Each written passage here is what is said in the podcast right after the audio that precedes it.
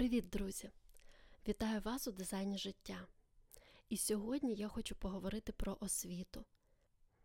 Я зараз знаходжуся у Фінляндії, і двоє моїх дітей ходять тут один в садочок, тобто це дошкільна освіта, і інший в школу. І я хочу з вами поділитися сьогодні про свій досвід і свої спостереження щодо фінської освіти.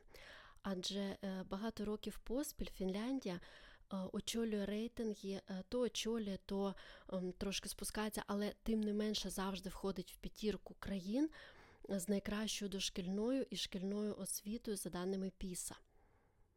І окрім того, Фінляндія вже декілька років поспіль посідає найвищі місця за рівнем щастя та задоволеності життям.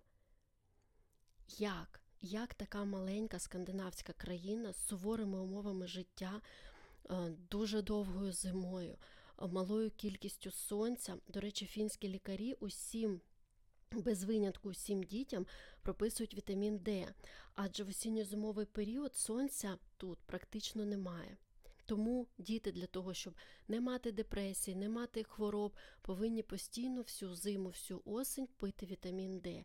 І як е, у таких складних, у таких суворих умовах країна змогла стати лідером не лише в освіті, а і з рівнем щастя серед населення.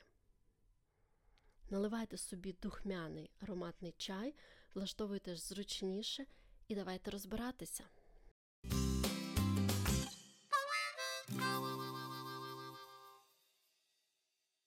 Що значить бути дитиною у Фінляндії?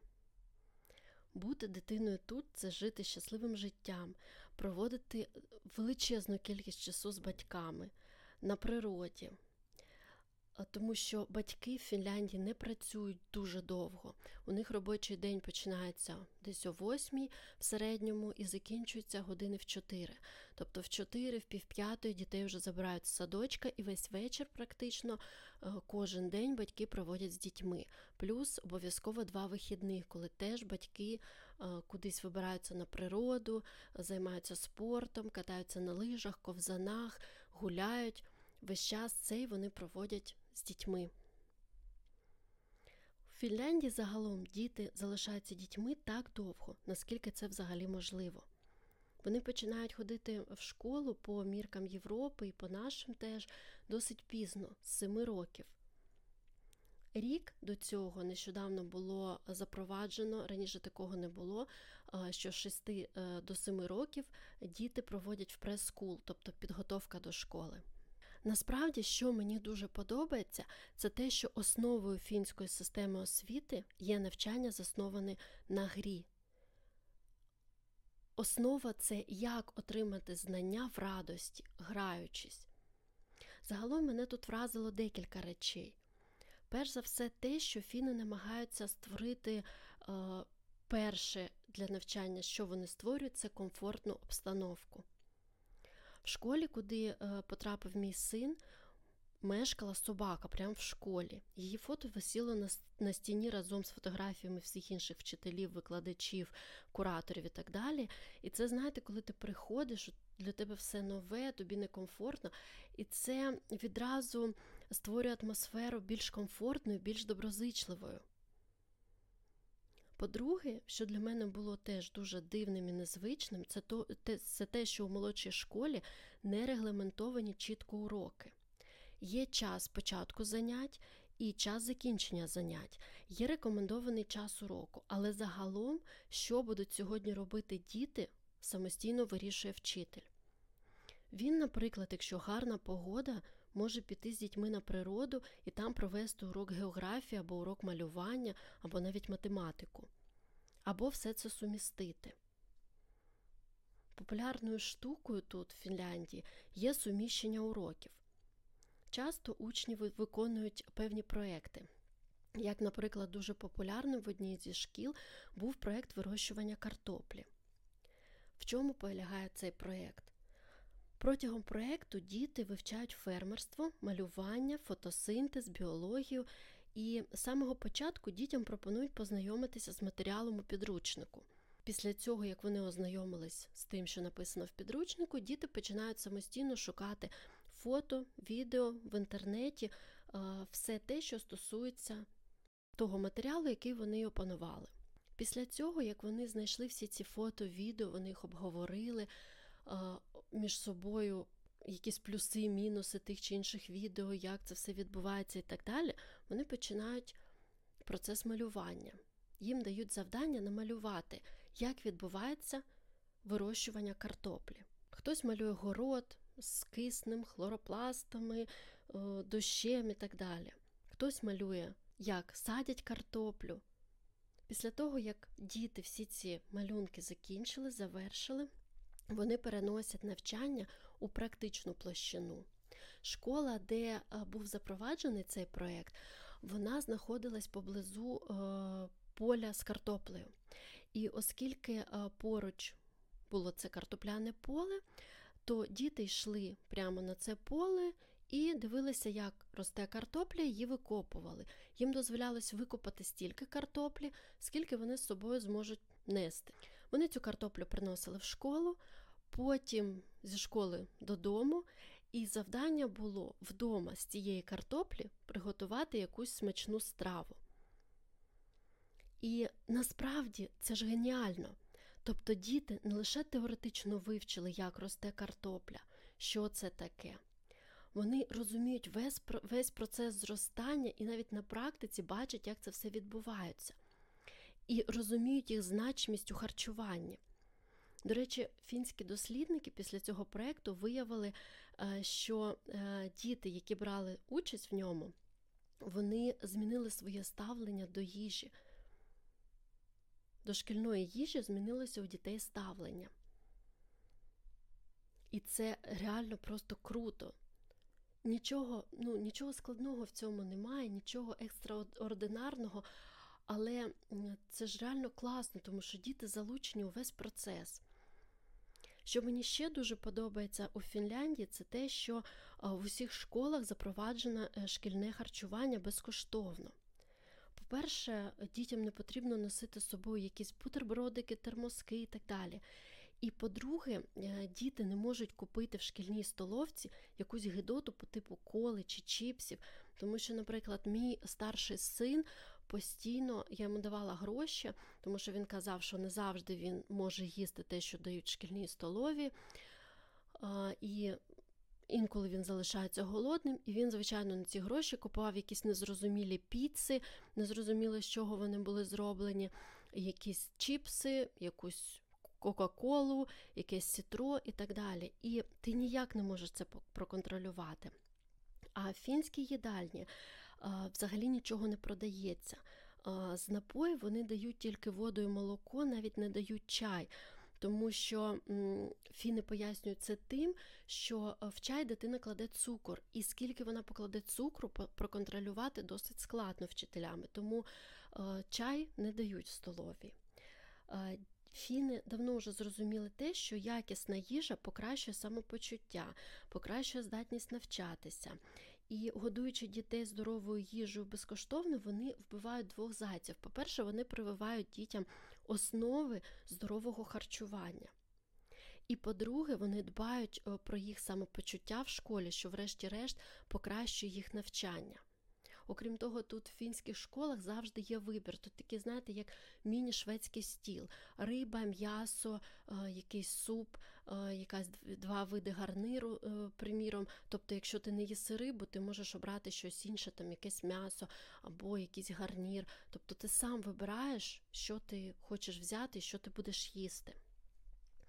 Третє, що мені дуже сподобалось і що мене вразило, це Ну, насправді все це дуже просто і все це очевидно. Я не знаю, чому це не запроваджується в наших школах, чому е, наші школи не дивляться, що вони можуть змінити, виходячи з того, що є поблизу школи, чи є там якась ферма, чи може там якась ферма по вирощуванню тварини, можна в реалі піти туди і спостерігати в реальному житті, як це все відбувається як е, тварини ці народжуються, як вони виростають. І це ж набагато цікавіше, ніж в підручниках це все читати.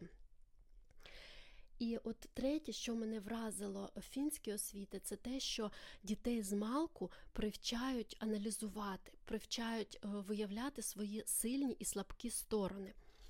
Вже в молодшій школі дітям роздають такі малюночки, як правило, це малюнок у вигляді риби, але там буває і дерево. Ну, я зустрічала переважно рибки.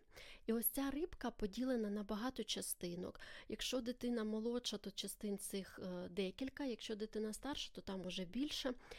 І в кожну з цих частин вписано якусь компетенцію. І дитина має зафарбувати е, здібності своєї компетенції е, жовтим червоним або зеленим кольором. Тобто, якщо дитина справляється дуже добре, вона зафарбовує зеленим. Якщо їй не вдається, і це все у неї виходить погано, то червоним. Якщо вона оцінює так собі, тоді жовтим. Наприклад, може бути написано ваше вміння гратися з однолітками. Тобто, чи в мене виходить спілкуватися, знайомитися, комунікувати, чи ні. І я сам починаю оцінювати, чи я добре в цьому справляюся, чи ні, і сам зафарбовую. І от розумієте, дітей вже з малку вчать виявляти свої сильні і слабкі сторони, вміти аналізувати свої якості, вміти самому виявити, над чим, що виходить гарно, а над чим ще варто мені попрацювати. І е, цю рибку вони розмальовують з певною періодичністю таким чином оцінюючи в динаміці свої компетенції. Тобто сьогодні мені не вдається це, я зафарбував червоним, я е, можу потім з батьками обговорити, що мені треба робити для того, щоб покращити цю навичку. І потім, через деякий час, вона вже може у мене стати жовтою або, наприклад, зеленою. І таким чином я бачу, що у мене просідає, а що у мене виходить дуже добре. Фіни дуже сильно сприяють, щоб мігранти, ну, по-перше, звичайно, асимілювалися з фінами, і для цього квартири мігрантам видають е, в абсолютно різних районах, в абсолютно різних будівлях. Просто місто викупає в певному будинку квартиру міську і потім дає їх мігрантам. Це робиться для того, щоб не було сильного розшарування населення. Тобто, щоб люди розуміли проблеми один одного, щоб не було районів, де живуть тільки багаті або тільки бідні мігранти, щоб такого не було, людей намагаються так от трохи змішати. Те саме відбувається зі школами. Тобто е, немає особливих якихось шкіл для дітей з особливими потребами чи для дітей мігрантів. Діти ходять просто в школу, яка є найближчою до них. Але в той же час тут виховують повагу до особистості і е, сприяють тому, щоб е, діти не забували свою рідну мову, щоб вони не забували свою рідну культуру, тому що вважається, що це частина їх ідентичності. І ну, це насправді круто тому що дітей не перекроють, не перевчають, а діти, при тому, що вони асимілюються в суспільство, вони все одно знають і вивчають рідну мову, вони привносять щось нове е, в ту культуру, в якій вони живуть. І це дуже класно. І класно ще те, що діти і вчителі по факту є партнерами. Вони досліджують разом, вони їдять разом в їдальні, вони поважають один одного, і тут ти ніколи не почуєш якісь крики на дітей чи коли діти істерять. Тут про все намагаються домовитись. І насправді все це, отака от створена атмосфера, вона сприяє і навчанню, і щастю. По факту, для молодших садочок, е, молодша школа і середня школа навчання це перш за все гра навчання має відбуватися радісно, весело і цікаво. Тестів тут і якихось там суперконтрольних практично немає. Якщо є якісь тести, то вони дуже прості і дуже рідко. Е, Намагаються дітей оцінювати якомога рідше. Насправді набагато більша увага тут приділяється тому, як дитина зможе адаптуватися як вона адаптується зараз, і як потім згодом вона зможе адаптуватися в цьому житті, в цьому суспільстві. І м, велика також увага приділяється тому, як навчатися ефективно, які потрібні навички, які потрібні компетенції, щоб опановувати якусь науку досить швидко, де шукати інформацію, де брати інформацію, і вчать е, переважно оцьому всьому. Загалом вся освіта намагається бути такою, щоб спрямовуватись у практичну площину. І навіть математика у них виходить з того, як застосовувати отримані знання на практиці у real life, у реальному житті. Тобто задача з математики, мій син тут вчився в Україні в дуже сильній математичній школі, і приїхавши в Фінляндію, він не міг зрозуміти ці задачі, тому що вони зовсім інші. Тут треба все це застосовувати на практиці. Тут немає якихось незрозумілих абстрактних задач. Діти також, ну тут взагалі вражає те, що практично всі розмовляють англійською, і діти, починаючи з самого маличку, вчать декілька іноземних мов. Спочатку одну, декілька років, потім додається іще одна мова. І останніми роками також величезну увагу в школах приділяють програмуванню. І насправді, що мене іще вражає у Фінляндії, це продуманість. Продуманість абсолютно в усьому. Вони дуже ретельно все продумують і потім роблять більш-менш уніфіковано всюди. А Вони продумують все, починаючи від інтер'єру, який розробляється так, щоб було максимально зручно. Е, більшості приміщень це навіть шкільні приміщення це open space, це якісь стіни, які можна рухати, це стільці, які теж можна рухати, тобто можна створювати е, по-різному простір для навчання. Стільці, як правило, з колесиками. Для дітей все робиться, особливо для молодших, яскраво, з елементами гри, з елементами якихось персонажей з гри. І е, всюди створюється атмосфера сприятлива для отримання знань. В школах, бібліотеках, в усіх от таких от установах абсолютно всюди є безкоштовний інтернет. Тут я часто працюю в бібліотеках і була в різних бібліотеках в різних районах Гельсінки. Просто виходило так, що в мене була якась зустріч, якісь справи в певному районі. Я приїжджала і потім сідала працювала тут же в бібліотеці. І, чесно кажучи, не зустрічала жодної бібліотеки, в якій би було некомфортно, в якій би не було інтернету і не було умов для того, щоб там було комфортно працювати. І завжди в кожній є якісь м'які крісла, столи, диванчики, тобто, залежно від того, чи ти хочеш читати, чи тобі треба щось писати, ти завжди можеш собі обрати комфортне місце. І Звичайно, е, є, ти можеш піти в кафе. Загалом бібліотеки в Фінляндії так е, створені, що е, вони не десь там незрозуміло де, до неї треба дойти, доплисти, добігти і якось добратися. А як правило, це вокзали, торгівельні центри прямо от біля вокзалу, біля скупчення транспорту. І в цьому ж торгівельному центрі є центр здоров'я, ну, типу нашої поліклініки, і обов'язково є бібліотека. І буває так, що бібліотека прямо поруч з кафе. Тобто ти можеш обрати або піти туди, або піти туди.